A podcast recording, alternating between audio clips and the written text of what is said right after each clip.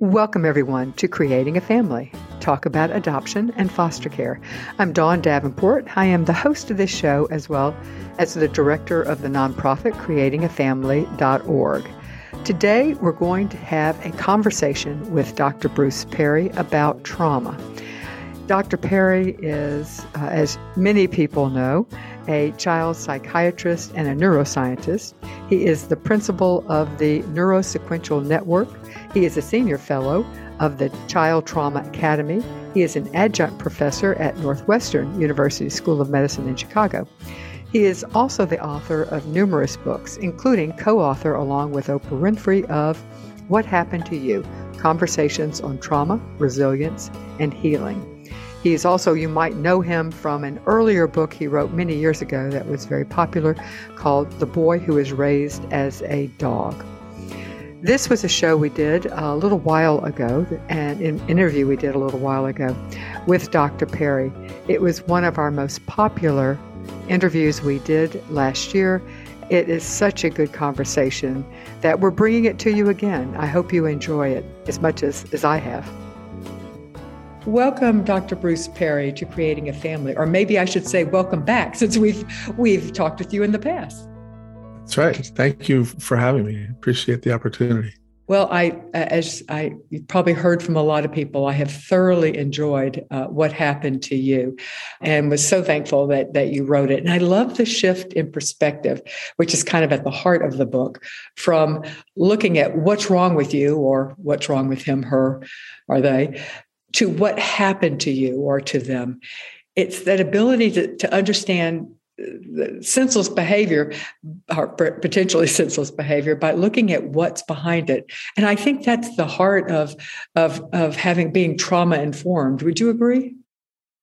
I think that's a huge part of it. I you know at, at the core of what i think are trauma informed approaches is an openness and curiosity about the person rather than having kind of a judgmental perspective. And i think that you know, obviously your listeners and you know a ton about this because that's really at the heart of understanding foster and adoptive youth and children that that they've been through struggles and that's playing a role in how they're functioning in the present. Mm-hmm. So, what do you include as trauma? I mean, I mean, how severe does it have to be to impact us later in life? Well, you know, Dawn, one of the biggest problems our field has had in the last 20 years is uh, coming up with sort of a consensual agreement about mm-hmm. what trauma means. And mm-hmm. we still have that. You know, there are people in our field will hear, will hear people both in a professional environment, uh, but really more kind of in the, the lay uh, population. People will use the word trauma in a way that is different than the way you and I might talk about trauma. But mm-hmm. the from my perspective, one of the most important parts about that whole debate is to pay attention to the three E's, which really were part of what uh, a big consensus panel of experts in the field got together, were convened by SAMHSA. And over time, came up with what I think is a really uh, useful way to frame an understanding of trauma. And the, the first one is obviously you, you want to understand the event uh, or the events sometimes there are huge major obvious events like yesterday was the anniversary of sandy hook that's a pretty obvious yeah. big event mm-hmm. or you can imagine that that would have a traumatic impact on people who were close or uh, impacted by that event and the second thing is is the experience all of us know that you can have multiple people in the same event, but they will have a very different experience. And you know, it's it's interesting because this is actually also very relevant for our work that you may have a child who has a neurodevelopmental problem, let's say autism, and the event that's dysregulating for them that makes them feel overwhelmed might be a birthday party. But most people would look at the event and go, "Well, that's not a tra- trauma. Going to birthday parties should be fun." But the internal experience for a child with autism of being at a birthday party where there's all this uncontrolled overstimulation and relational stuff swirling around could literally make that child feel so distressed that it could have a have some long-term effects, which is the third E. And so this is part of the dilemma. This is part of what we're trying to study right now is how is it that one individual is able to weather a lot of these obvious adversities, whereas other individuals are exquisitely sensitive mm-hmm. to transition, unpredictability, chaos, and so forth. And that's a big part of what we're trying to learn more about. And I hope will be the subject of your next book. the whole idea of resilience, healing, and and and what we can do about it. You know, it seems like that's that's important. Yep. We hear foster, adoptive, and, and, kinship parents say, and I'm using this with air quotes, well, she was only neglected. Is neglect less harmful than abuse? I actually think neglect is is worse than some sort of action, some sort of like t- traditional physical or sexual abuse. Neither one of those are good. Mm-hmm. But the problem with neglect is that if during development you don't get sufficient stimulation in certain systems in the brain, and then you miss these critical windows during development, the opportunities to provide replacement experiences become harder and harder and harder and harder.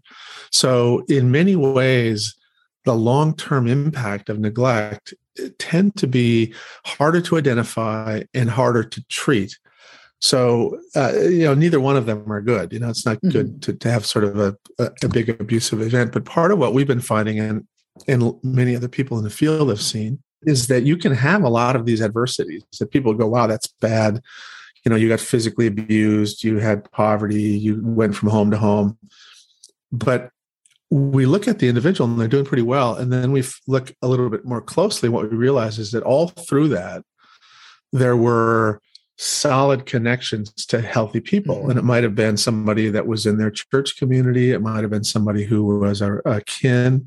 It might be a, a coach that took a special interest in the child and sort of brought them into their family sphere and provided this connectedness that was able to buffer some of the adversity. So, mm-hmm.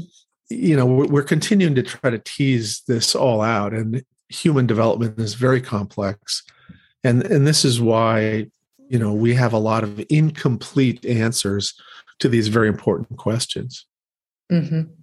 yeah that that makes that makes very good sense to me we talk about the power of one you know one caring adult and and a, a child or youth's life can make such a difference in that child's ability to to both survive physically of course but also emotionally and, and, you know, it's interesting, Dawn. Though that this there's something that we should talk about there. We we talk about the power of one, and I've talked about how you know, even when I talk about this, when I teach, the, uh, the presence of a safe, stable relationship can can buffer some of the adversity and can provide a healing environment.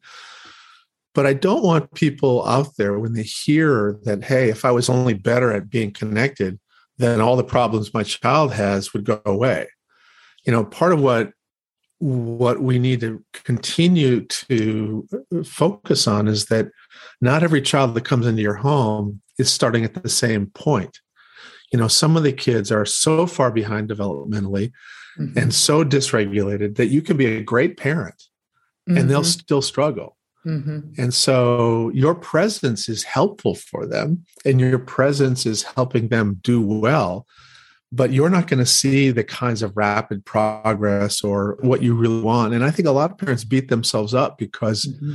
they're hearing out there that, hey, you know, it's just connectedness and yeah. it's just a relationship. And they're like, well, what the hell? I mean, I'm yeah, I'm know, doing it, damn it. I, I, I, exactly. I give my whole life to this kid. I sacrifice my bridge club. I sacrifice going to work out of the gym. I go to the school three times a week and mm-hmm. talk to counselors. You know that, and, and still my child's struggling. And so I think it's important to remember that it's not just, you know, that presence, it's that your presence is a necessary element of healing, but it's not the only thing that is that has to go into the stew to make sort of to make the child mm-hmm. heal. If only it were that easy, huh? That we could just exactly. say this is the one thing. But as you say, we're just much more complex than that. Yeah. Let me pause here for a minute to tell you about a free educational resource that we're offering you thanks to the Jockey Being Family Foundation. We now have 12 free online courses available for the listeners at the creatingafamily.org podcast you can go to our online parent training center, and the easiest way to get to the free courses is to use this link bit.ly slash JBF support. That's bit.ly slash JBF support. You can see all 12 courses, and they are all free to you. Thanks, Jockey Being Family. We got a question from Kenya, kind of uh, in, in the, the general genre of what counts as trauma. Kenya's question is When siblings are separated in foster care and the parents are taken completely away from seeing the children for years at a time, does this lack of contact count as trauma? And how does this type of what she calls no touch abuse affect the child's brain? Well, there's definitely, you know, if you look at the impact of these relational ruptures, whether it's from even from your biological parents who may have been less than ideal, and then your siblings, that these have impact on the way you function. And in some cases, it might reach the level of what we would call trauma. It, it's again, it's very, very kind of complex, but there are cases where a sibling may have been abusing another sibling. And so when those two are separated, it may actually allow the child who's been being abused by a sibling to get on a healthier trajectory. And so, in that way, that might have been a very positive mm-hmm. separation. In other times, there are siblings that are providing kind of these parentified interactions. They're protective, mm-hmm. they're supportive, they they care for these kids, uh, their siblings, and then when when those kids get separated, that can have a tremendously devastating impact. And so, this is why we always talk about the need to get to know the individual child and the, their their individual story. And what you will be able to do then is make better decisions about what kind of home, what kind of services, what kind of separations are going to be tolerable, and which ones are going to be potentially therapeutic, and which ones are going to be potentially catastrophic. Because we all tend to view these issues in a categorical way. You know, so people say, "Oh, he doesn't believe in separation," or, or "Oh, he's only care." You know, he thinks kinship is the only way to go. And I think any of mm-hmm. that is just inaccurate, that you really need to try to find, understand the child's specific journey, and then look at what are your options and make the best decision based upon that. And there are times yeah. when kinship, there's no healthy kin. I mean, they just, it's just the unfortunate reality. Mm-hmm. Or the kin who is around is we've been uh, doing listening sessions, and we've had a number of great grandparents who are raising children that have been in our listen, yep. listening sessions. And these, the ones that were there, were great, but you know, they can just be just age alone can make them exactly right. Exactly, and this and this again sort of makes the work that we all do is so important that when we do put somebody with uh, elderly grandparents or great grandparents, we need to make sure that we don't leave those individuals alone to do this. We need yes. to shore them up. We need to give them resources and create a sort of this mm-hmm. caregiving environment that has adequate supports for everybody involved. And this yeah. is unfortunately we're we're terrible at that. We tend to sort of you know, we'll take a really challenging child and we'll put that child with a family and then we'll just disappear. Mm-hmm. You know, and the system will go, hey, good luck with that. Mm-hmm. And then we wonder why the children end up back in the system.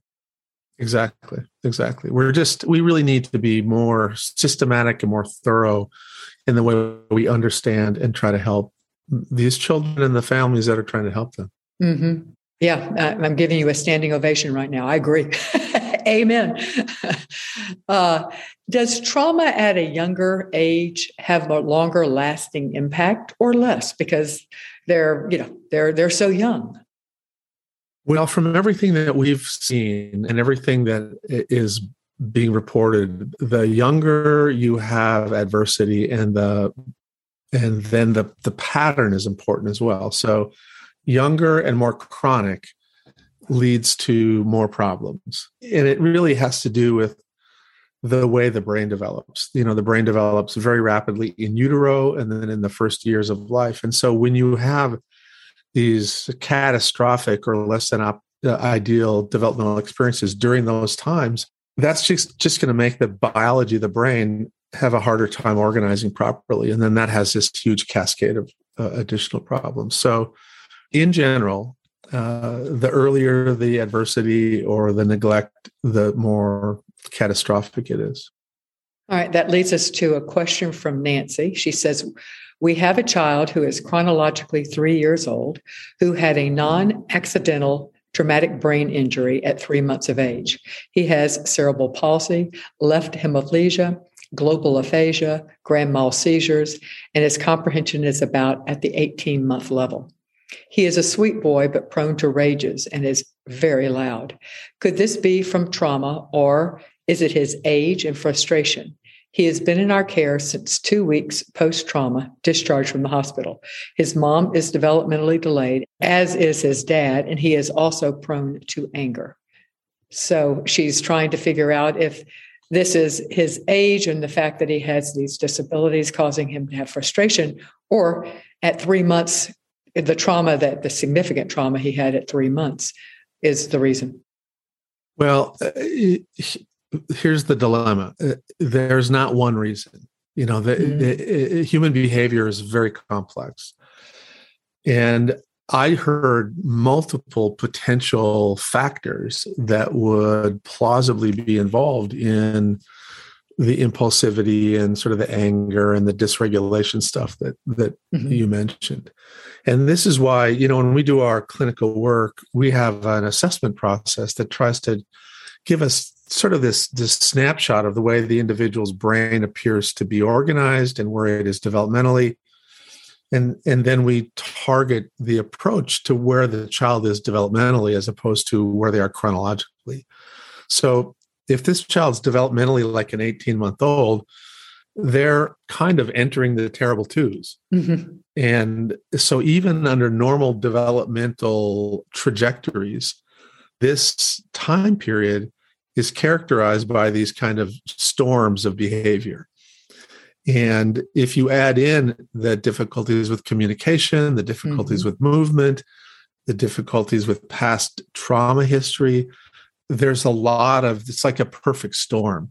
Mm-hmm. So that's kind of what I mean. That's what I would think is going on. Now, the, with all that said, the good news is that when the brain is is has uh, compromise that comes from any of these routes there's still hope that with developmentally targeted interventions that there will be progress and the good news from the question is that this family clearly understands that you can be chronologically one age but developmentally another age mm-hmm. and, I, and i think that as long as they're patient and consistent and and do their very best to provide an array of developmental opportunities for the child, kind of meeting him where he is, that that this child will make progress. Mm-hmm. Stephanie asks, how can parents help their children manage trauma if they don't know what the trauma was? Which, honestly, for a lot of our families, we may have an inkling, we may not. We don't know oftentimes. And oftentimes our kids can't tell us either. So, the, the vast majority of people who have developmental trauma, you will never know what the trauma was. You just, you will never mm-hmm. know. Mm-hmm. You may, as they get older, get some clues. You know, if you find a specific set of interactions or activities make them really reactive and kind of make them blow up, then you might go, wow, it seems like he's really sensitive to men or he overreacts under these circumstances. And you can get little clues, but the reality is, even with adults, we don't always know the full trauma narrative. So the good news is that that really, in the end, is not going to get in the way of treatment. The key thing for treating trauma is to really provide consistent, predictable, nurturing experiences that help these systems that are overly reactive become less reactive. Mm-hmm. And that doesn't really require a traditional use of cognitive storytelling that just doesn't require that you have that traditional cognitive behavioral approach. If you use a somatosensory regulatory strategy, these kids and adults can start to get better regulated. And, and sometimes when they get better regulated, there will be parts of their cortex that open up and they'll actually remember more. So at that point, you can then start to weave in more traditional cognitive and insight oriented work. But it, it's not necessary to know the trauma. I would encourage the, the reader to go go read Bessel van der Kolk's book about the uh-huh. body keeps body the keeps score. the score. Uh-huh. Yeah, and it really, you know, Bessel and I've talked about this a lot. That it really is, words can be very important, and words can be healing, and cognitive behavioral therapies can work. But if that's usually if you have sort of this clear delineated experience that took place while you were old enough to make a memory a cognitive memory but if you were two 18 months you know you just you can't, you, you can't make the kind of memory that's mm-hmm. going to be accessible uh, with traditional cognitive behavioral therapy mm-hmm. so we rely upon these bottom up strategies which actually turn out to be very very uh, successful and very useful you mentioned, and I didn't write it down, semantic sensitive. I didn't. I think I missed part of it. Type of uh, of approach. What do you say it again so that I will get it correctly? And what do you mean by that? Somatosensory. Basically, what I mean is therapeutic approaches that use the body and your senses to get into the brain. So when you move your body, like when I sway back and forth, I'm actually activating systems in the lower part of my brain that are involved in attention and arousal and the stress response. And so when you see a child who's rocking themselves, mm-hmm. they're trying to self regulate. And again, you know, lots of people have written about it, but the most direct route to, to these core regulatory networks in the brain that are involved in stress and, and mediate most of our trauma symptoms, the most direct route is through sight, sound, smell, touch, and internal signals, interoceptive signals like movement. So when you dance, when you listen to music, when you play with clay, when you do all kinds of things that you're not talking about the trauma, right? Mm-hmm. But you're doing pattern, repetitive, regulatory things that can help you heal. And um, that's you know there are a lot of uh, approaches that people use animal assisted therapy emdr you know there's a whole pat ogden's got a whole somatosensory package of uh, treatment approaches mm-hmm. and again it, there are a lot of different therapeutic techniques that get to those parts of the brain but a lot of them are similar to ot sensory diet work mm-hmm. therapeutic massage you know all, all kinds of things that are less talking and more being. Mm-hmm. And, and I think that that helps a lot of these kids. We had a, a number of discussions, but in one in particular uh, about the book, uh, What Happened to You, on our online support group. And for those in the who are listening who may want to join us, it's at facebook.com slash creating a family.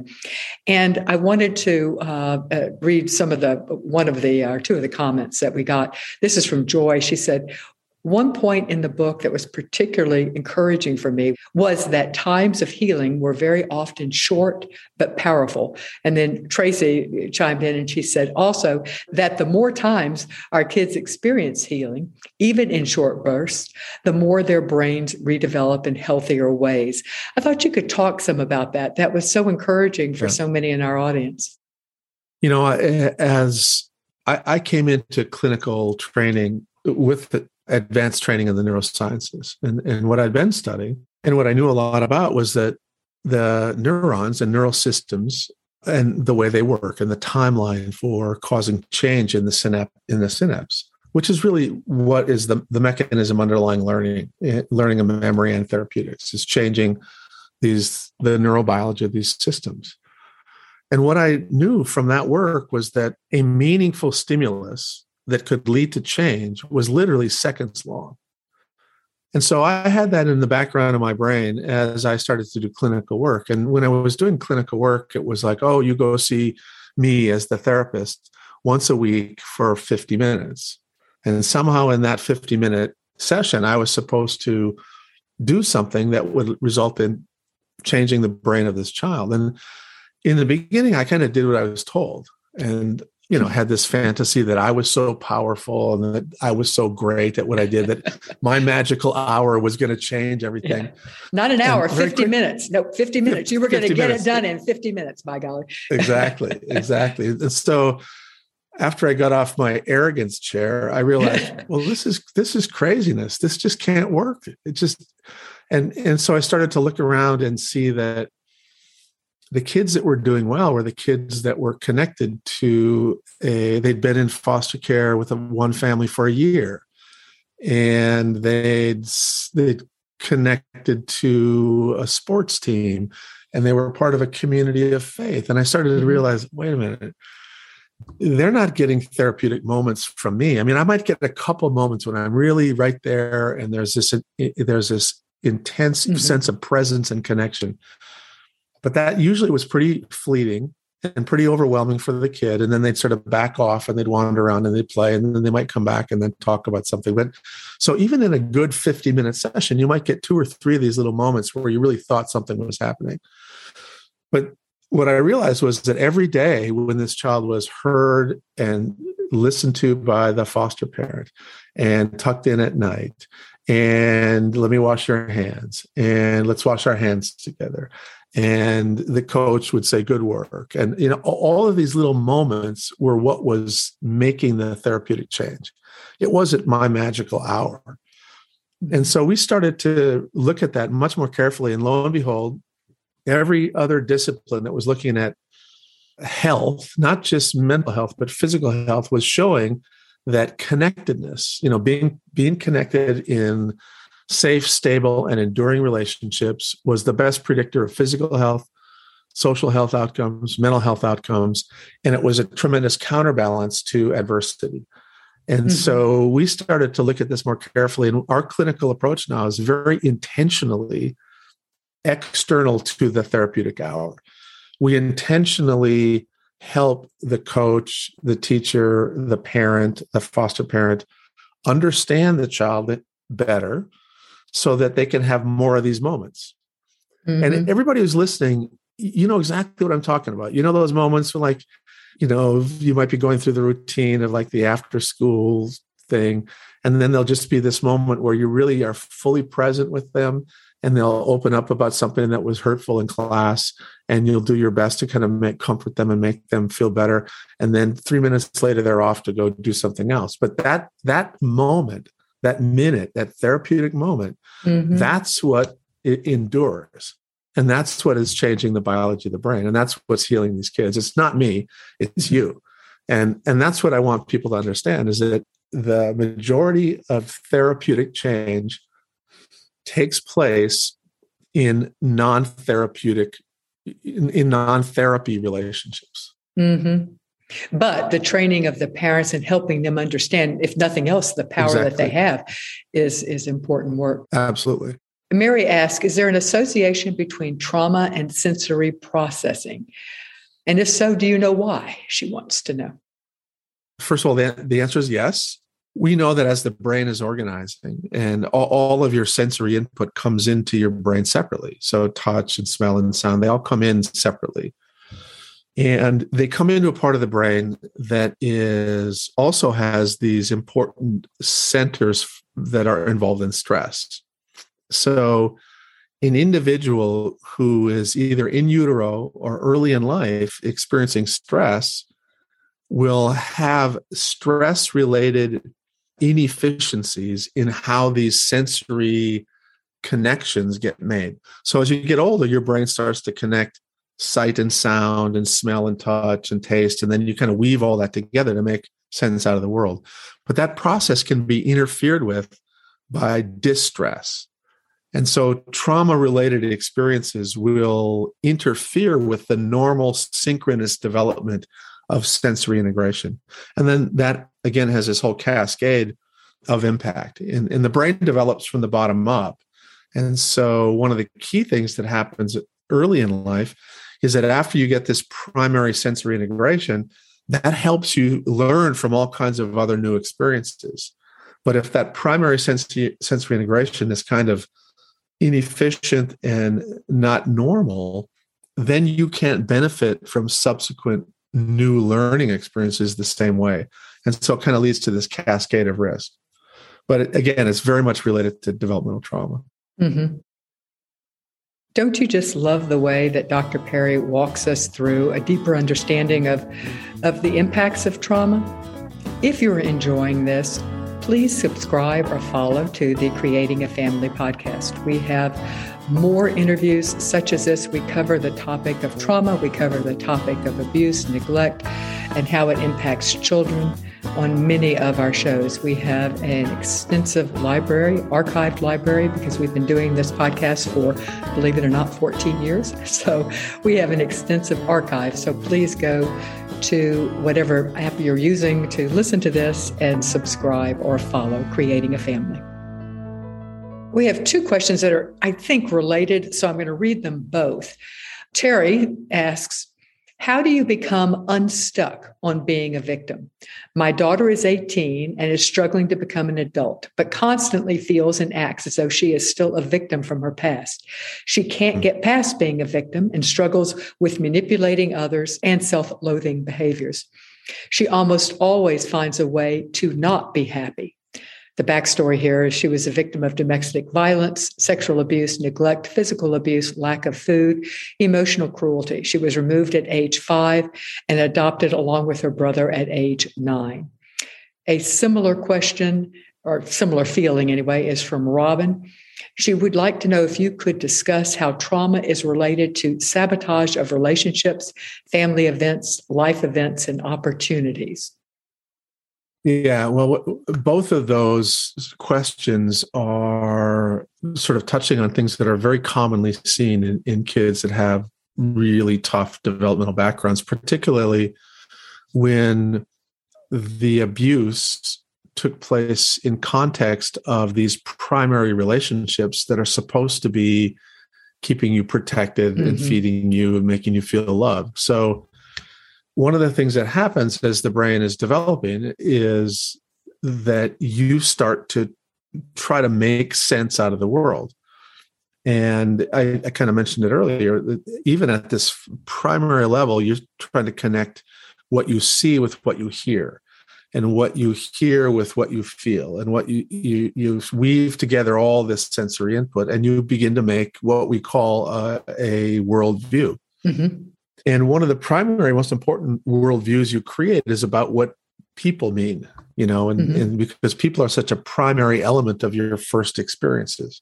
Mm-hmm. So your brain's trying to figure out what is this thing that hovers around and has two eyes and a nose and a mouth, and they say things, and sometimes they smile, and and so your brain begins to get some understanding of what people are, and that primary organizer of your worldview about peop, all people is your primary caregiver, which let's say in this case might be a mom. But if the mom's struggling and she's in a domestic violence relationship, there's also another human being that's that all of a sudden blows up the, the ability of your mom to be attentive and attuned. Mm-hmm. And so she'll be preoccupied sometimes and she'll be absent sometimes and she'll be crying sometimes. And so your brain's like, I'm not getting a consistent signal here about what people mean. And sometimes my needs aren't met, and sometimes I'm scared to death. I don't know what's going on. And so your worldview starts to become that the world is a chaotic place mm-hmm. and it's unpredictable. And sometimes people will be kind, but then they'll leave and they'll disappear. And then sometimes people will get too close to you and they might hurt you, they might kiss you. You don't, but you don't know mm-hmm. which one it's going to be. And so as you get older and you have some agency, right? You have some ability to control relational interactions. You start to do things to keep people, keep all your relational interactions controllable. Mm-hmm. So if the little child down the street wants to play with you, you want to be connected because there's this powerful pull, but you have to play the game I want. And if you don't play the way I want, then I'm going to call you names, then I'm going to push you away. Mm-hmm. I'm going to control that. I don't, I would rather control you coming and going than have something un, uncontrollable happen. And so they develop these very maladaptive techniques that have this weird push and pull. Mm-hmm. A lot of these kids develop the capability as they get older to make relationships. But then the relationship, if it doesn't, if they can't control it, then they vilify that person. Mm-hmm. And you know, this everybody who's an adoptive parent has had not everybody, but many people have had the experience. They're the person that they love you the most, and yet they can't manage this intimacy, and then they also are the vilest to you. They'll push you away.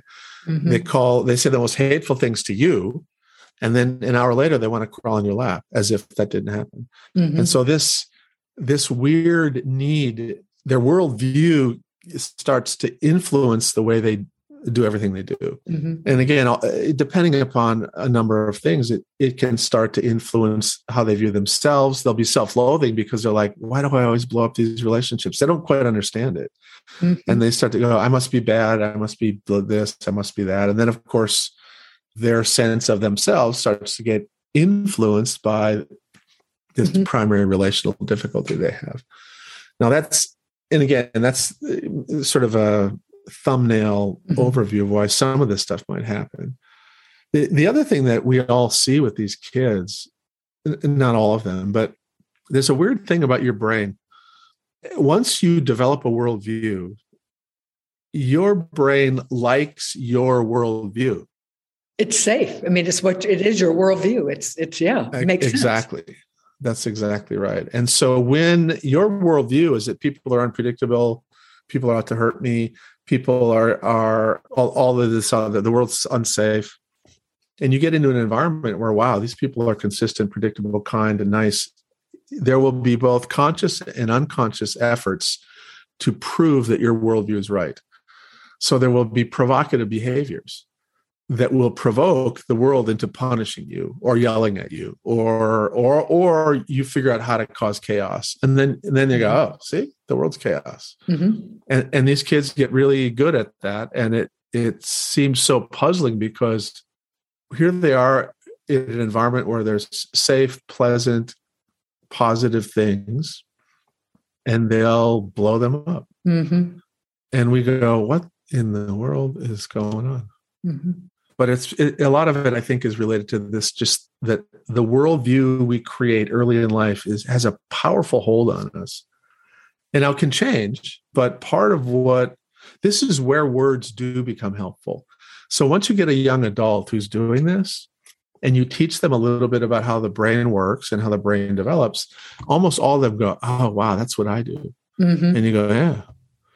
And then and then you and then you can talk about well is there any, let's talk about a strategy to change that.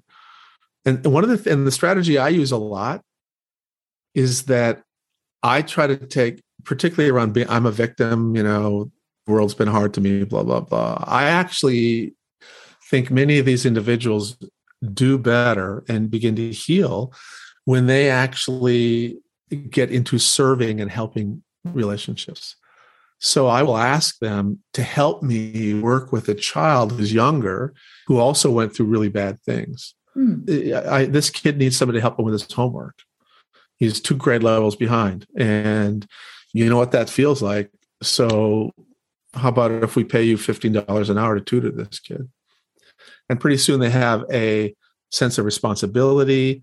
They start to see little elements of, you know, it's it's it's a it's like looking in a mirror sometimes. Mm-hmm. and then they can engage it's it's very rare that they that that they use that relationship in a pathological way.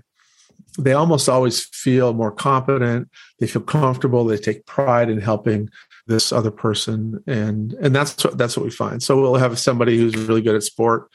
We'll get to have them coach a kid who wants to play basketball or a coach a kid that likes the sport that they like but is a little bit less developed than they are. Mm-hmm. and so in, in, you know we do this all the time. So a lot of these kids let's say you've got an 18 year old who reads at a 12 year old level and they think i'm stupid. Why should i be in school? Blah blah blah. And we tend to send them off to a tutor to help them. But mm-hmm. what we do is we say hey you read a, at a 12 year old level. We got a nine year old who reads at a six six year old level.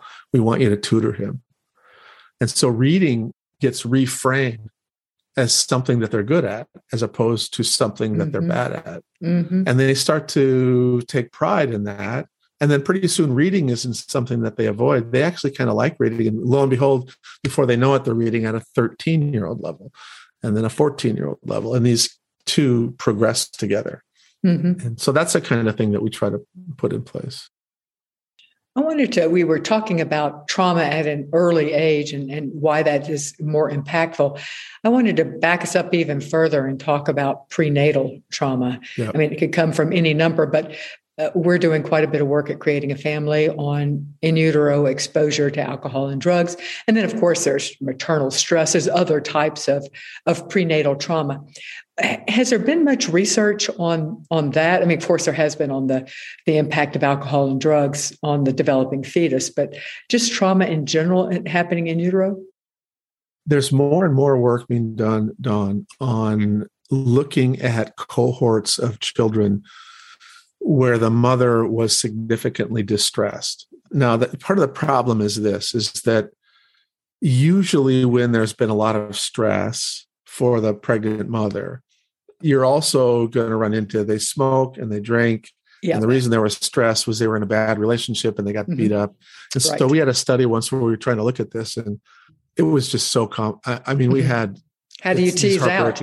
Yeah. Is it stress or is it the fact that they're drinking and doing drugs to self medicate to control the stress or that exactly. they are in bed? Yeah, exactly. Mm-hmm.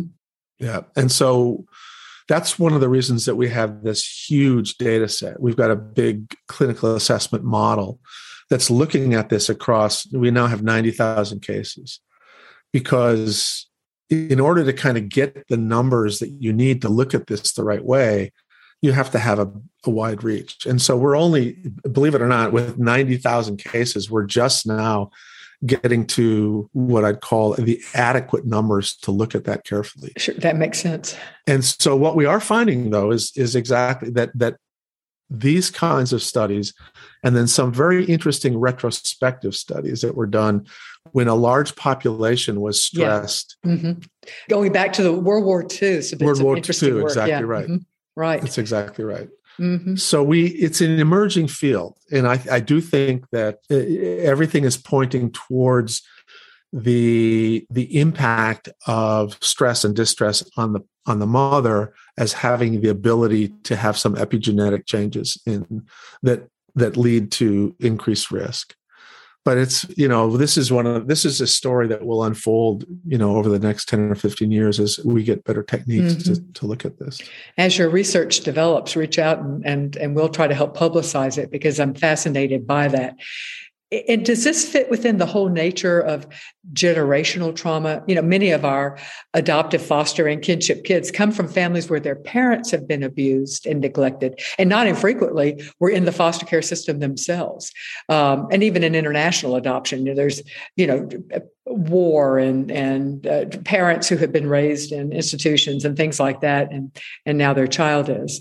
So, does this is that yeah. fit within what you're talking about about generational trauma?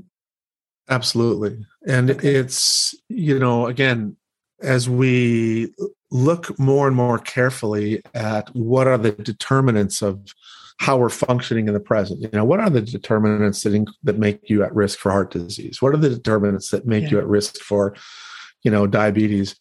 It, we can kind of pin a little bit on genetics and a little bit, and, and we can, we're now able to kind of look at, you know, diet and other habits, but it's turning out, as I think everybody who's listening probably knows, that the pattern and the nature of adversity during your development play a major role in your physical health and and in, mm-hmm. in other lots of really important parts of mental health.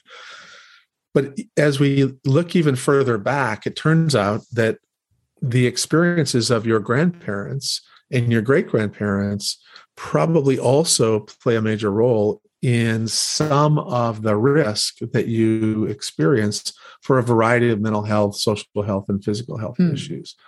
And and again, this is this is an emerging field. Mm-hmm. You know, in animal models, you know, we can study you know four generations of mice pretty easily mm-hmm. and we can control diet and environment and stressors and genetics and, and look at this but in human populations oh my gosh i mean we're, we're complex and and so we just get these little snippets of sort of promising studies that that that point this out but i i think there's no doubt right now that there is a heritability to traumatic experience and adversity. And mm. part of that heritability is epigenetic, and part of it is in the way you parent. And and so I think both of those are very mm-hmm. important. And and again, it, our experience is very much like what you're describing. In the most challenged kids that we work with, their parents who really struggled being good parents they grew up in environments that were terrible. Mm-hmm. And then you look at their parents. And so we mm-hmm. actually have some interesting data of four generations of transgenerational trauma where we've looked at this. And one of the heartbreaking things we see is that as a child, and this has happened in a couple generations, as a child starts to heal basically and get more developmentally mature and capable than their parent, the parents start to undermine the child's progress mm-hmm. in ways that are sometimes subtle, but a lot of times in ways that are really overt and very destructive. And so, those of you who do clinical work out there, one of the things that you may have seen is that you'll have a child and you start making progress, and all of a sudden the parent stops bringing the child. Mm-hmm. And what you find out is that the parent's almost jealous of the attention, or the, the parent mm-hmm. is is doesn't want a child who's more developmentally capable than they are and so they they undermine the process and, mm-hmm. and again this is something that we have to think about in the way we construct our interventions and we have to mm-hmm. do more to help the parents mm-hmm. and and i think that if we did that then we would have an easier time helping their kids mm-hmm. I want to thank one of our longtime partners, the Vista Del Mar. They are a licensed nonprofit adoption agency with over 65 years of experience helping to create families. They offer home study only services, as well as full service infant adoption, international home studies, as well as international post adoption support, and a foster to adopt program. You can find them online at vistadelmar.org slash adoption. Well, I, I want to end on by, by two questions that are on resilience and healing because I I feel like that's the key and that's one of the things I love most about the book. But I want I'm going to take these two questions separately because they they're coming at it from different angles. One is from Carrie. She says, my question is coming from the perspective as an adoptive and foster mom to some kids who have some pretty big behaviors. We are doing everything we can, providing an incredibly loving and stable home, participating in therapy, great school support, site cooperation with some meds being used, a good relationship with their bio parents. I am just looking for encouragement. Can we really grow these kids and help them live happy, well adjusted lives? Not problem free, but a life where, after many years of love, they will come to find peace within themselves. It's really hard right now as they are four and seven years old. I would just love to hear some success stories. I read What Happened to You, and it was the best resource I have read so far. So I want to say thank you. So, do you have words for Carrie? I do, Carrie. Well, first of all, thank you for your kind words about the book and for doing what you're doing because it, it, really will make a difference. These kids are going to grow up and they're going to be they're going to find a niche and they're going to be able to make the world a better place. It's, there's just no doubt about it. If you look around it's it's interesting how many people have gone through really hard developmental challenges and some of them had never ever really f- formally entered our systems mm-hmm. and ended up doing okay. And and a lot of them, you know, I, I remember there was a minister when I was growing up who was like one of the pillars of our community. And I didn't find out that he was raised in care until uh, later on when I became a professional. And uh, I was giving a presentation in my hometown. And he said, I was one of those kids. I said, Really? I was just shocked. And, and because so much of our focus is on the bad stuff, right? The the, the mm-hmm. bad outcomes. But the vast majority of kids who have these hard starts and get into a home like yours do well. they struggle, but we help them with the struggles, you know, mm-hmm. and they mm-hmm. may not be exactly, you know, they may have a, a little imperfection here, like, like who mm-hmm. doesn't, mm-hmm. right? Yeah. And, but they'll find a niche. And more than anything, what will stick is the way you love them. That's what will stick. They may not be math geniuses and they may not, you know, they may have aspirations that they don't meet, but we all do. But what they'll remember is how the people around them loved them and cared for them. And, and that's what they'll carry forward. And that's really what matters in the end, I think. So that yes, they do get better, and there's mm-hmm. lots of success stories. I mean, Simone Biles is a great example. Mm-hmm. There are many, many, many people in in in the public eye who grew up in in the system mm-hmm. and grew up following trauma and who are, who are doing pretty well. Mm-hmm. And our last question is from Ashley. She says, I have two children, aged eight and six, who are currently in foster care because their father was abusive, and I stayed with him and allowed my children to witness the abuse. It ranged from name calling to locking me in the basement for multiple days, withholding food from me. I was finally able to break the trauma bond and left him in February of 2021 and was found fit in August at court and will be getting my babies back in January of this next year which is a blessing I am beyond grateful for. But since I allowed them to witness the abuse, it also taught them that the behavior was acceptable. And now they both have behavioral issues. They think it's funny to intentionally upset me and laugh when I try to explain how I feel about the way they are acting or behaving. They hit me and they throw things at me. I know they act this way because I allowed their father to behave the same way, showing them that it was okay. But I am trying so hard to help them understand that none of what their father did was okay. Is there any way to reverse the trauma? Is there any hope for my babies? Is there anything I should be doing that I am not? Well, first of all, I think it's wonderful that you made that decision. And I think you're going to be a wonderful, continue to be a wonderful parent as you move forward. Even in the question, I could kind of get a sense that you're a little hard on yourself. Mm-hmm. First of all, it's going to be important that you reach out and get help for yourself and you get help for them. And, and there's nothing wrong with that. They need to learn uh, healthier ways of expressing their emotions, healthier ways to interact and get what they want, uh, which they which they can, you know. But you you need to to not put the entire burden of that on your own shoulders. Mm-hmm. Take advantage of the schools, take advantage of the mental health system if you can connect with it to help you do that. And then just don't beat yourself up. Mm-hmm. Be patient with yourself and get the help you need to kind of get over this because you had lots of trauma. And mm-hmm. uh, now, and, and again, the good news is there's every reason to believe that you can get past this. People can learn. Children will learn. I mean, your children love you, and and they want you. You know, in the end, they want to have a healthy, peaceful environment, and um, it'll it'll happen. It, but it takes time. And you know, I also was thinking when re- reading Ashley's question, the other thing, she's also modeling for them someone who did break the break out of a. She's modeling. Yes, she may have modeled acceptance in a bad way, but she's also modeling that that you can change and uh, exactly how powerful exactly. that would be. What a wonderful lesson. Absolutely. Well, thank you so much, Dr. Bruce Perry, for being with us today. I loved the book. I highly recommend for everyone to get it. What Happened to You Conversations of Trauma, Resilience, and Healing. Thank you so much for being with us today. Thank you for having me, Dawn, and keep up the good work. Thank you.